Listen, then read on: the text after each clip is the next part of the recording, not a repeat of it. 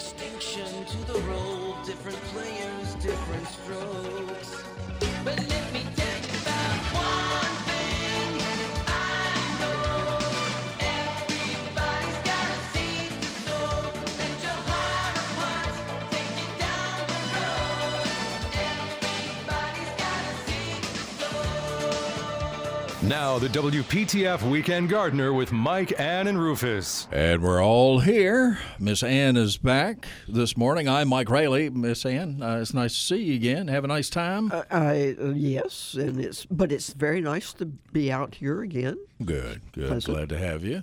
Brother Rufus Edmisten, the uh, former Attorney General and Secretary of State in North Carolina, and uh, Deputy Chief Counsel on the Senate Watergate Committee, and uh, the current, the current. With all these talk, when you talk about Watergate Committee, I'm thinking of the Senate. Is is there a Senate left? I don't know. The, well, we uh, don't. We won't get into that. No. and we, uh, of course, the uh, Secretary General of Gardening in North Carolina. Uh, so we're good, glad to see you this morning, Well, too, hello sir. out there, Glad to see you Ra- and your cigar. Ra- Radio Land. As he used to, Bob Barnes, the DJ in Boone, used to wake up and say, "Hello, friends in Radio Land." Oh, is that what he said? Oh, yes. Boy, I'll tell you, that's original. Oh yes, sir. And Mark Bumgardner is with us, uh, retired lieutenant colonel in the United States Army and the extension agent for horticulture in Orange County. Good morning. All Good morning to are you, my friend. I, I'm so glad that uh, you're back with us this morning. Always glad to have the, the extension folks in. And uh, I I was starting to make a list last night, and I never finished of things I had seen blooming. And uh, it's a relatively short list. I, I don't think uh, the Daphnes have started blooming yet. I haven't seen any. Mine are right on the on the edge. Right on the cusp. Yeah, they take Yeah. they kind of tease us. They take a long time. Yeah, they tease Really? us, then take take three or four weeks Yeah, of teasing. right. And let's see, the winter jasmine is starting to bloom a little bit, at least uh, out on the belt line. I don't think mine has start, uh, started blooming yet. Uh, winter honeysuckle, I haven't. Mine hasn't I started haven't blooming. seen any. Uh, winter sweet has uh, been blooming for uh, two or three weeks in my landscape. And let's see, what else is that? What about Edgeworth. Camellias. You Came- see oh yeah, the camellias camellias. up there? They're going Oh, crazy. They're yeah. almost year round now. It seems like. Uh, then the japonicas started last year, you know, uh, late last year, which is something I'm, I associate more with uh, and with with the uh, with January, February, and so Yep. forth. But uh, I even had some roses. That that tequila sunrise of mine, I finally cut it back some because it uh, it was so tall, but it was still it was still blooming uh, Oh, yeah. a week ago.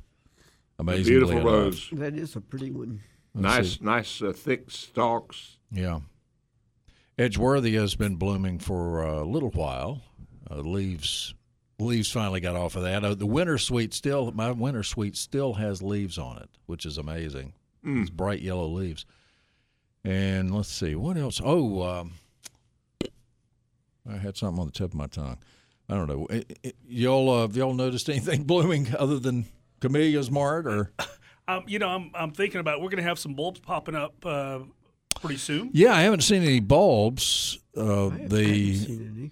Lenten Rose has not started blooming yet, Rufus. I've, I've had some. Mine, yeah, yeah, I've got Oh, some. Yeah, I've got the the bunch, the purple one. Uh, Oh, I haven't. I haven't seen. I'll have Yeah, to those- check a little more closely. Those closely. purple hybrid ones, they always bloom Yep. first. yep, that's that's what I'm seeing. Oh, I've had okay. a couple jonquils out of the, the ground. no kidding. Yeah, but Wow. they've been there for three or four weeks. I'll have to search around a little more. I haven't been looking as as hard as I should. But I don't know. There's The uh, crocus is trying to. yeah. I'm surprised that the crocus isn't already up if you've got jonquils. Yeah.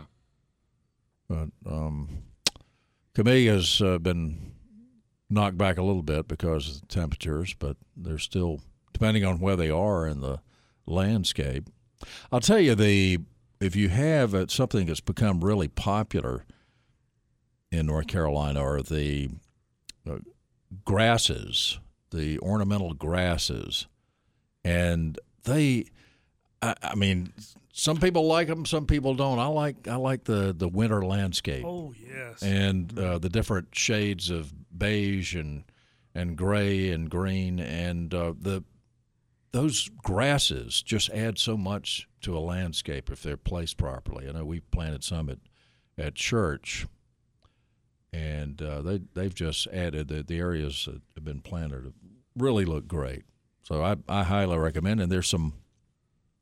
I know there's some uh, perennial varieties and annual varieties. You see a lot of annual varieties planted during the, the summer and um, a lot of different bulbs like the uh, elephant ears. But uh, the grasses, try some perennial grasses. I think you'll you'll enjoy them year round. They'll they'll bloom, have little plumes on them, and uh, they'll add a little something to the winter landscape too. 919-860-9783, 919-860-WPTF. Have you been doing anything in the landscape, Rufus, this week? Yes, I have. I've been trimming out dead limbs. I have uh, cut back some of the dead grasses that you just mentioned uh, that have been like zebra grass. It, Yeah, now all- you, you you tie them. Uh, you I'm, tie I'm them trying up, to find you? that right now. I tie them up and make a outdoor Christmas tree. That's a good idea. Yeah. That they, it, I bustle it like an old lady. now, now, that might get me in trouble if I say. It might. I don't like think that. you can say bu- bustle on I don't the, think you can on say the that station. anymore. Yeah. So, But they, they do serve a good purpose, and I love grasses. Uh, do you have any camellias blooming? I certainly do. I've got This is loads good of season. camellias blooming. In fact, I meant to bring in this morning for it to let Ann help me identify it. It's a, it is, but I can I can go ahead and show her right here. Oh, my. Now, oh, what would- That one a beautiful. pretty one. I don't know. That looks similar to one that that uh, uh, we've been trying to root from Yeah. my mo- uh, mother-in-law's house, and it's uh, It's kind a, of a white and white and reddish. yeah, it's a don't know. bicolor, Yeah. White and uh, creamish. Yes, a, and that red on it is. A There are beautiful- several varieties that kind of fit that Yeah, kind of look like that. I have, and I, I should should know the name of it. I have one that's similar to that, but it also will have here and there some solid red ones on it, solid red blooms. But most most of the blooms on it are bicolored, which is kind of an added bonus. I are they are they stripy or or do they have are they just tipped like what you showed? they're not stripy. They're they're just. I've, well, I've got several varieties of red and white, and it's like Mike says. I, I the trouble is that you you identify something when you buy it. You have a tag on it, and after five six years, it's just just, not there. It disappears, and you just don't know unless you're an expert like Ann what it is. And It's. Uh, by the way, here's a strange looking fellow, Mike, that I just somehow on my. Looks, oh, where where looks, did it, where was that? looks like Mike Raley at my book signing. Oh yeah, did somebody take that? You took that from the stage, or somebody did. Uh, yeah, I, I when I was sitting down, because I was sitting near, I was on the second row, I guess, of uh, that big turnout for your book a couple of years ago. which by the way did well over Christmas for people. Uh, bought a seven, about seventy-five of them. I thank you because Good. that helps, of course, the Super super, Kids, kids. yeah. Mart. It any any any proceeds that have come from that book go to the Super Kids. I, I gave uh, four. They really weren't Christmas presents, but I kind of gave them out around that that time, and you you uh, signed them. Yeah, here's another Mart of those. Uh, Oh, that's beautiful. It's uh, pink. Let me describe it for you. It's pink and it's got uh, the the tips. Uh, it looks like almost a double a double bloom. yeah, let's let's show that to Ann. She might she might know it. Oh, good heavens! That's very very similar to the to the one. That's a little pinker, I think. Yeah. but And darned if I can come up with the name on it right now, but that that one is a good plant. It's, And it's the- the- I don't think you can beat a Professor Sargent though. It Just it, I've got some that are now they're are they solid red or, or, I'm, am I forgetting? Do they have a, a yellow center? they have a yellow sun. well, the uh, I know the um, Yuletide does. Yeah. I'm not Yeah. sure about the Professor Sargent. I thought the Professor Sargent did, but I, I'll, um I'll we'll certainly look that up because that that is certainly one of the more popular varieties of um, of camellia. If you're if you wanted to start with one, I guess, uh, Ann, that's a good place to that's start. That's a good. That's a good one to start with. It's it's a an old reliable, as they say. No, it doesn't. It's uh, it's pretty solid. It looks more like a carnation. Yeah. But, uh, the Yuletide has the has the yellow center. Yep. That's Yeah, the- that's Professor Sargent there. That is beautiful, just Yeah. gorgeous. Yep. Now here's another variation. and it's, that, it's a large bloom too. that white, white, uh, pink and white. That's mostly that's mostly pink, Right. and uh, you just never know what I Mother snapped Nature's. these yesterday, and Now, are you are you using any kind of? Um, um, I know they have a have a tendency to get like uh, tea scale. Uh, Oh, Are you using any kind of oils? no, or I, I've, I've to never, treat done, them, I've never done a thing to a, a, a camellia on the place. Never on on any over thirty five years of living. No, almost forty years of living at on Lake Wheeler Road. I've never touched an azalea. I, I mean a camellia. I've had no diseases. I've had nothing except uh, the usual drop off of leaves when it when it gets a little bit hot. Uh, it's just been amazing. That, that that's why it's my favorite flower of all, It's the a good camellia. That's a Lady Vansittart. I like. yes, I like Lady yes, I have Vansittart. that. Yeah. Lady Vansittart. Wow. Isn't that pretty? Yeah, that that's uh, more of a pink and red. Uh, you know, we're you were talking about the stripes, Mart. That has uh, really kind of some. It's mostly pink with some red stripes on it, but And my Yep. the deer love them in my yard. Oh, and th- there is.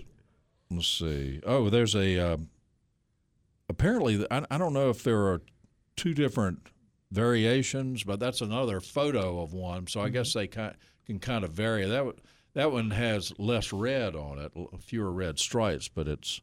So I guess I guess you just never know what you're going to. well, I would say to anybody out there, if you have any doubt about what to plant, you can't go wrong with a camellia. You really can't. That's and, good and as one. Annie always says, buy them when they're blooming so you know what you've got. Yeah.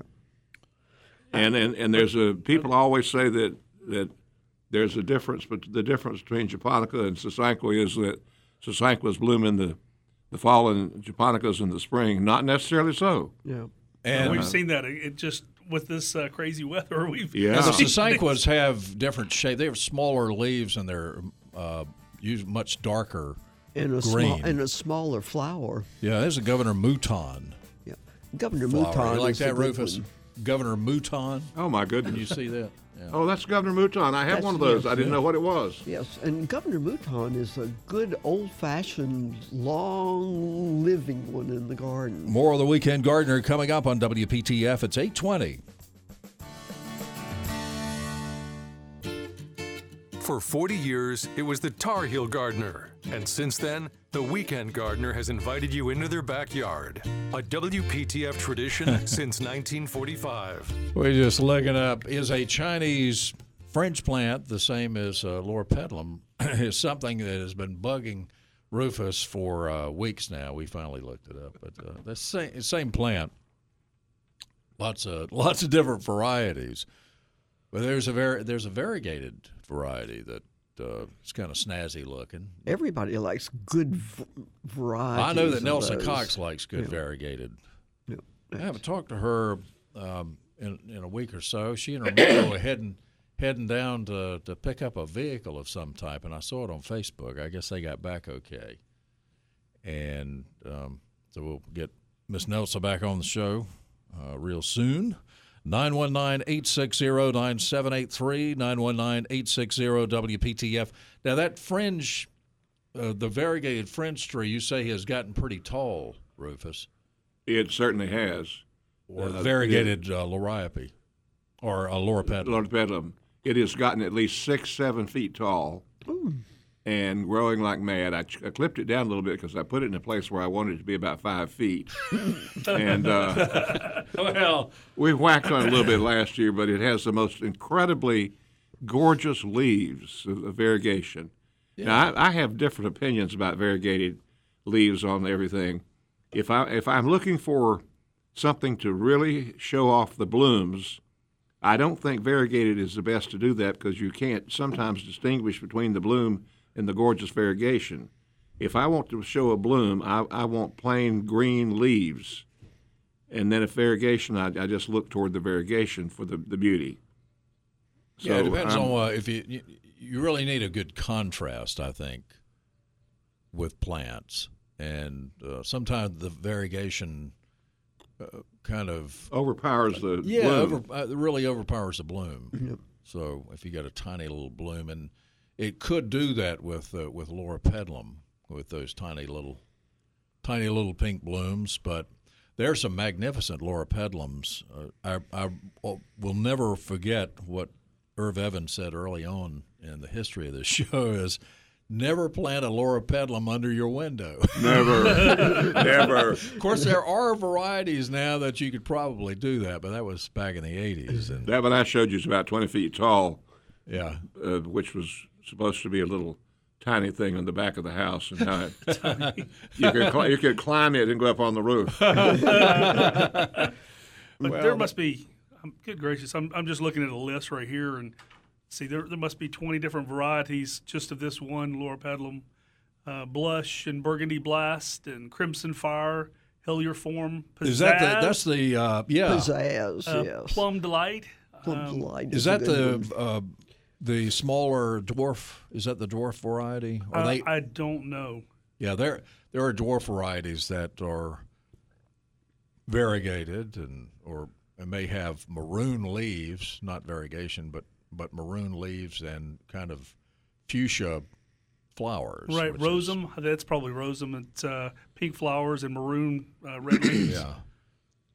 Yeah, so you just- can uh, the Loropetalum has changed a, a great deal from the green variety that uh, when it first comes out. Um, let's see that it. Some varieties will start green and, and turn maroon, and some the other way around. And uh, gosh, if plants are so fascinating, you can do most anything with them. Um, and buy a plant of any color, just about. Except you can't you can't buy blue in a lot of a lot of different plants, a lot of you know, with blue blooms, and that's uh, that's a shame for a lot of daylilies. You know, blue mm-hmm. blooms, and camellias, nothing blue. Mm-hmm. So, but you can find here and there. I know Rufus, you like blue. I, I would love to have a a, a blue camellia. Yeah, I don't think we'll get or one of daylily. I don't think A so either. daylily, yeah. Now, now here's a picture of, of the, the blue that I've showed you over the years of, of the blue ginger lily that I brought from Hawaii about 15 years ago with a little stalk of about six inches long and lay it, I, I laid it down in a. You uh, bought it at the airport, I guess, didn't at you? the airport. Put it in a pot, lay it lay it down horizontally, and every year now I got to take it in. But it's a blue ginger lily. Oh, yes. Yeah, is a ginger lilies are, are another plant that that if you like something a little different, it it blooms in the fall and will will bloom into November. It, at least it did this year. Mm-hmm. So uh, most of the varieties are, are white, but uh, there there's some other colors. There's an or- I know there's an orange one in there, Rufus. You have one of those. I, I call it a ginger, but it's it's more orange than it is ginger. Yeah, and uh, the one from Hawaii uh, certainly would not be able to grow outside and, and survive. But the, it, it looks like you got a corn crop coming up. Oh, yeah. they They're kind of neat plants. More of the Weekend Gardener coming up here on WPTF.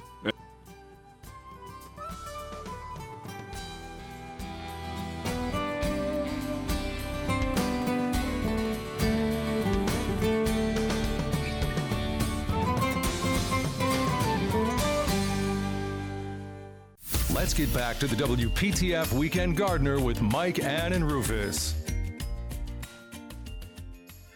We're back on WPTF with the Weekend Gardener. Mike Raley here, along with Ann Clapp and Rufus Edmisten. Mark Baumgardner is an uh, extension agent in Orange County. Rufus has been entertaining us with some of his uh, phone photos. He, That's he has some good ones. that's there. what we that's what we live for here on the Weekend Gardener is to look at Rufus's photos. and uh, we we started with the gardening, and we are uh, moving into other things, other areas, like me standing beside a Rufus Edmisten um, Cutout, cutout. Yeah, a full size. yeah, With me holding a Cheerwine. yeah. With Okay. a with You- a you like tux. cheer What was that? What was that originally there for, Rufus? Was, That that was when was we had the created? Watergate party. Yeah, I know it was there then, but that, is that why they created it? You hadn't used it before? No, I'd used it before at a at a program at the City Club where I was talking about the favorite North Carolina food and drinks. Oh, okay. So you were holding the Cheerwine for Throwing that? the Cheerwine up. Yeah. Nice tux. So I had my picture taken with Rufus's cut out. Cutout. Well, that was. A, I understand that was a very fine conversation. It was. It was very lengthy. One-sided but lengthy. Uh, 919-860-9783, 919-860-WPTF. Mark, what um, what is going on with uh, your master gardeners? What kind of questions are they getting? That's well. That's that's a good question. Uh, right now, we're, we're not getting uh, many questions at all because the uh, the help desk is is actually been closed down. Oh no. Yeah, we, we've uh, not been able to bring our master gardeners in because of um, because of COVID. Oh, good heavens. Yeah. So, uh, w- frankly, uh, a lot of questions that are coming in now is are about pruning and uh, you know how to go about uh, uh, taking care of of uh, the grasses and about uh, fertilizing and uh, soil samples. Uh, right now, it's taken about uh, nine weeks to get the results back from soil samples. Oh, good. Uh, this is a very busy time, and and also remember it's free up through Thanksgiving, and so uh, you know the services are free. Uh, they they actually uh, charge four dollars a sample from from around December first through March thirty first because that's a busy time when all the farmers are using Right. the services. Exactly. So it's taken quite a while to get that uh, your results if you do decide to submit your samples. But again, uh, and we are we are still taking uh, soil samples uh, to the lab for people. The front of our office, the lobby is open if people want to stop in, get their uh, sample boxes and the submission forms, and then if they just bring it back and drop those uh, in the plastic bin in the front office, uh, we'll you know in the lobby where they picked up the boxes, we'll be glad to transport those to the lab. Now, what what as a homeowner should we do? I'm sure there are instructions with them. Yes. Generally, what what should we be doing with these boxes when we get home? Okay, well, well, you want to do what's called a composite sample, and a composite sample means you're taking a little bit of soil from different locations in your garden beds, uh, and then you'll mix it all together, and then you'll you'll take that and you'll submit that that as a sample. So there's a, a minimum fill line on the uh, sample boxes. It's a red line, and so it's minimum fill, not max fill. So a lot of people make the mistake of, of only putting a little bit of soil in there, and they actually need a, a, a little over a cup to, to, to get it to the to the max fill line. Now, some of us have areas in our yard we're concerned with, so we should just include that with. No, that's a great question. Um, in in areas like that, if you have a, an area that you're trying to to diagnose, uh, if you have uh, potential issues with it, and you think it may be fertility, or you want to actually rule out fertility, uh, that's when you would submit that sample. Now, uh, samples can also be submitted to the plant disease and insect clinic, not for fertility, but uh, for example, if you have uh, nematodes, you think you may have a problem with uh, um, nematodes or uh, you know you're but you're also taking the grass sample uh, as well. It's kind of a plug, about a six inch plug, uh, down to about three to four inches deep.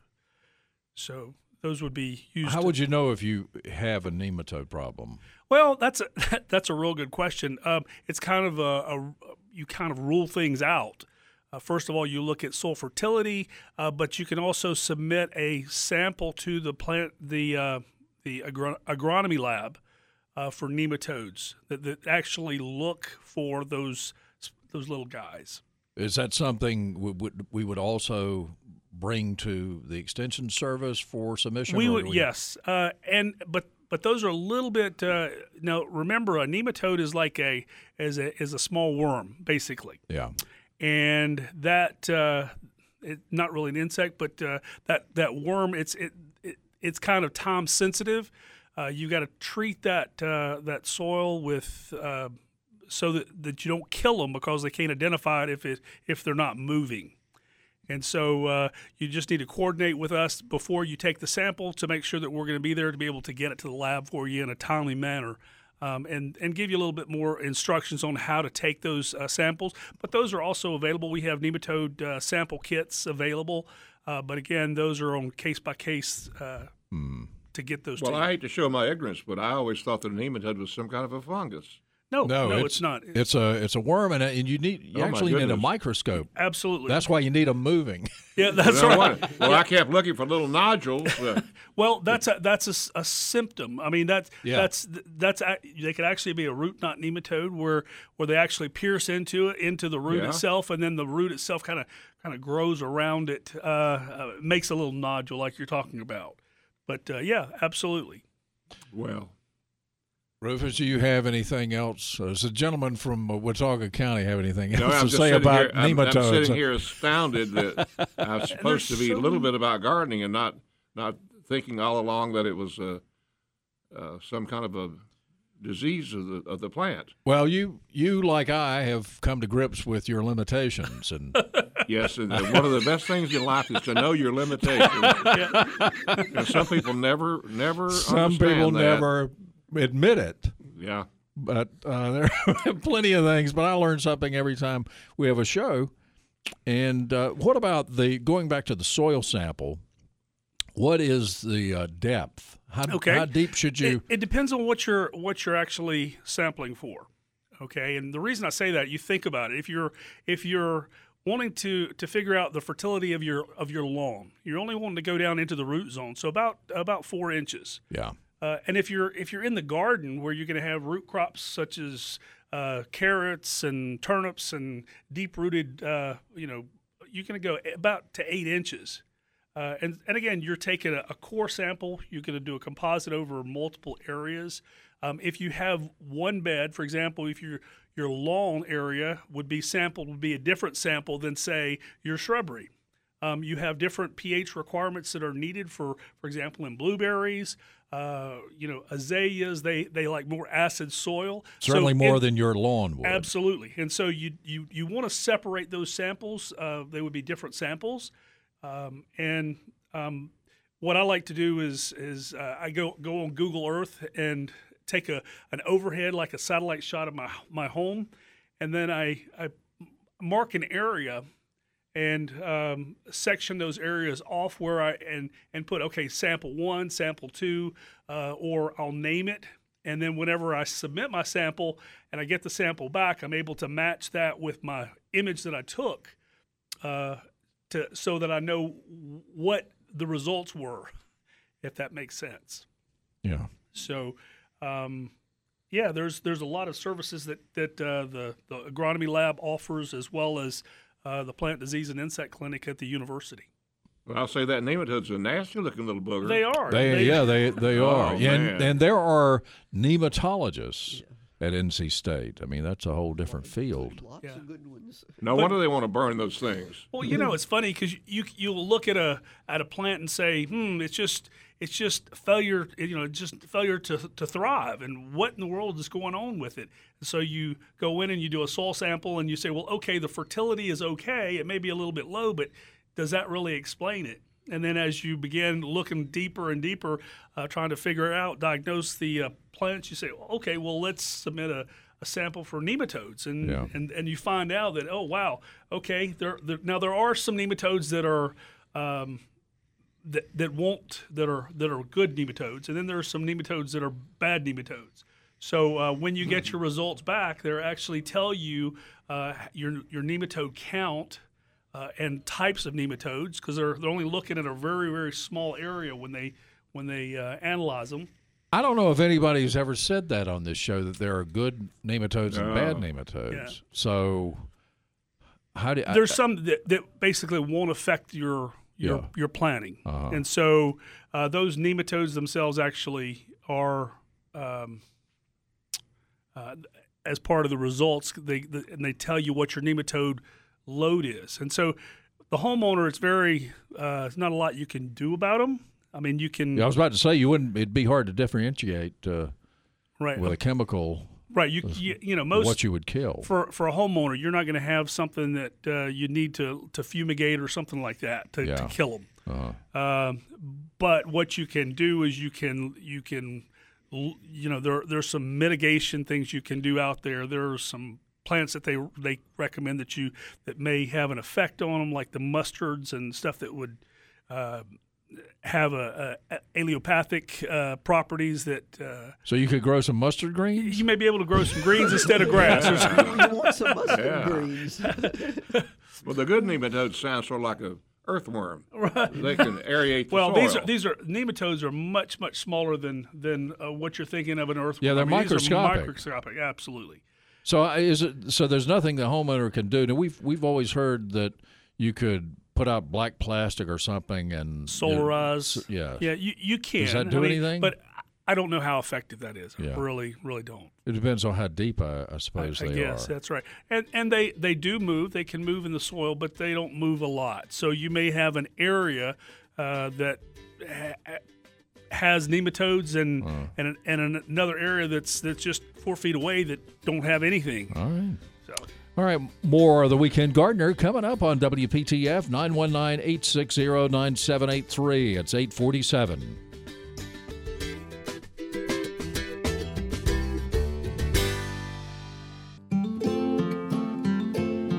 You're listening to the longest running gardening show on the radio. It's the WPTF Weekend Gardener with Mike, Ann, and Rufus.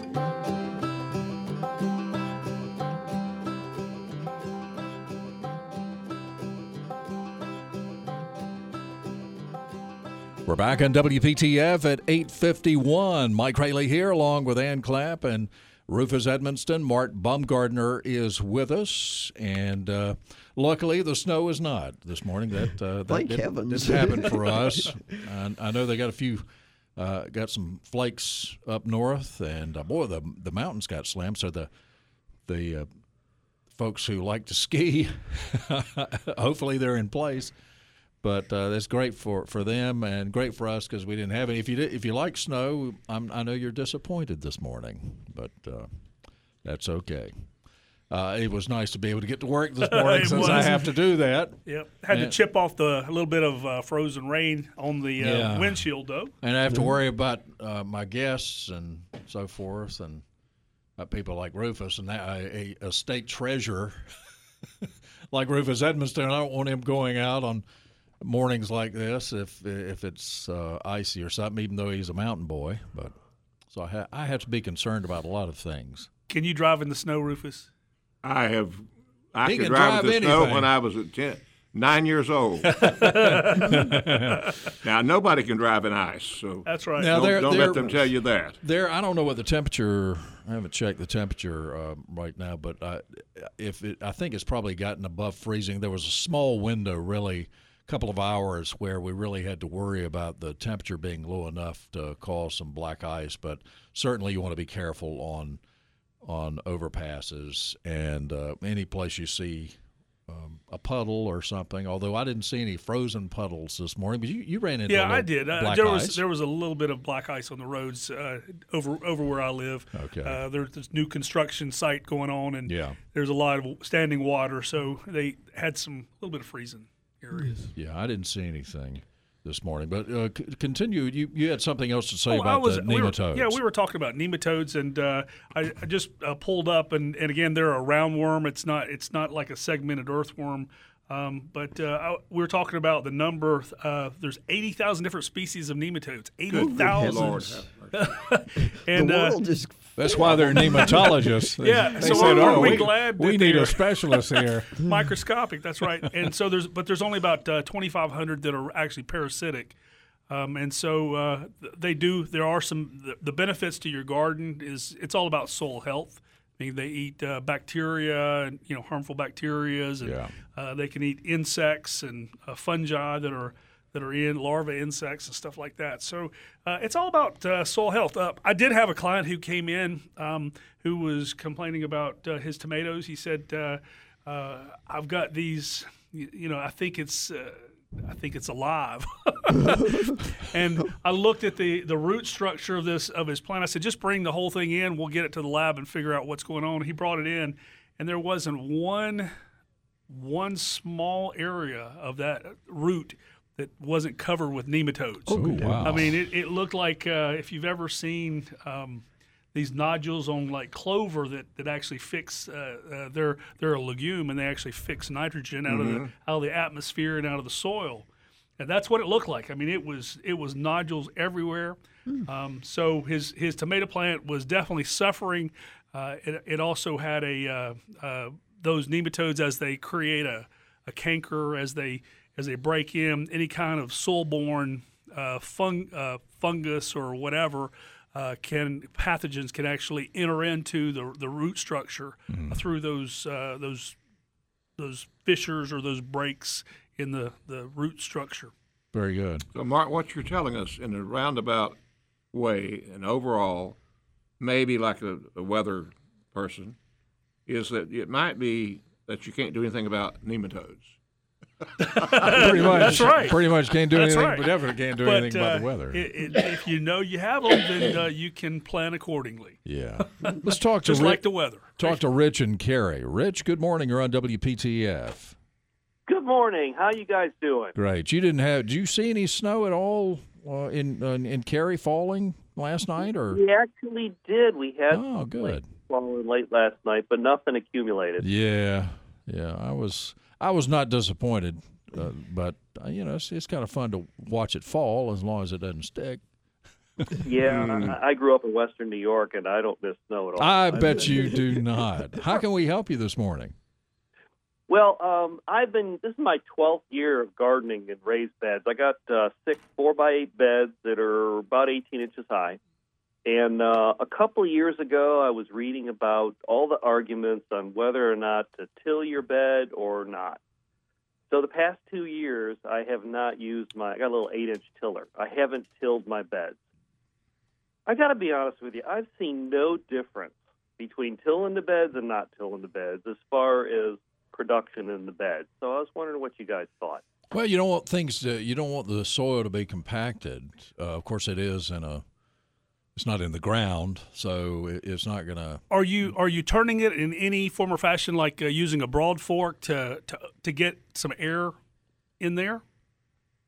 Uh, no. Okay, well, that- two years, all I've done. You know, just like a, a compost pile. Right, exactly. You, You have would- to turn it a little. Well, you have to not really stir it up, but it has to have air, good Right. air in in the soil. Good air circulation. So, you, like using not necessarily turning it, but to, to just to to take a, a, a fork and and push it down in it and move it back and forth a little bit just to loosen it up. Um, and you know, I'm sure you've you've been amending it with probably uh, compost uh, over the years. Um, and only compost. Yes, absolutely, and it, and it, that that in itself uh, uh, it, it helps uh, refer you know revitalize it. Basically, you're Yeah, you're adding more kinda compost. mixes That's it right. up. That's kind of like the cream potatoes and gravy, Rich. okay.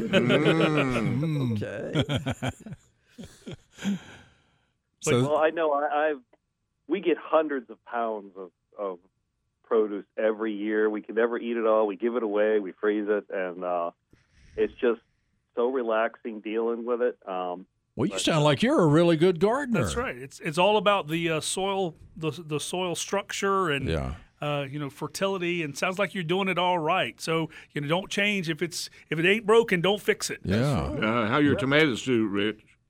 Oh, Rufus, you would love my Cherokee Purple. Oh my goodness! He certainly Yeah. would right now, as a matter of fact. They getting would go well with his nabs. Yeah, boy. Come on up, Rich, and have a nab with us this morning. Uh, so, so, thanks, guys. Appreciate it. so you're growing a, you're growing a lot of different vegetables, huh? Um, pretty much the same types. I do, uh, you know, four or five different tomatoes, uh, four or five. Well, no, a couple peppers, cucumbers. Uh, do some, uh, a lot of basil, oregano, uh, a lot of squash. I, I grow a um, a Mediterranean squash called Magda, Uh huh. which I think is the best green squash out there. It's it's a thin skin cream squash. It, it's wonderful. Wow. Well, I'm so glad you called this Um, morning. can I- can you I got just about ask one- one- Got about thirty seconds. Okay, just a quick question: Have you soil sampled your uh, your beds? I haven't. Okay, Well, I, I that'd be- I'd yeah. recommend. Yeah, I would do that. Wait till you know, wait till it goes back to free. But I'd test your bed, just see where your fertility is. Um, don't change it. Sounds like you're doing a great job. Yeah. It's Yeah, good, I- but it could always be better. The only thing that ever goes into my garden is stuff from my yard, and I don't. I have the best looking weeds in the neighborhood. okay? There you go. Me too. Nothing. Rich, thank you, buddy. Happy New Year. Happy New Year. Thank you. Bye. More of the Weekend Gardener coming up.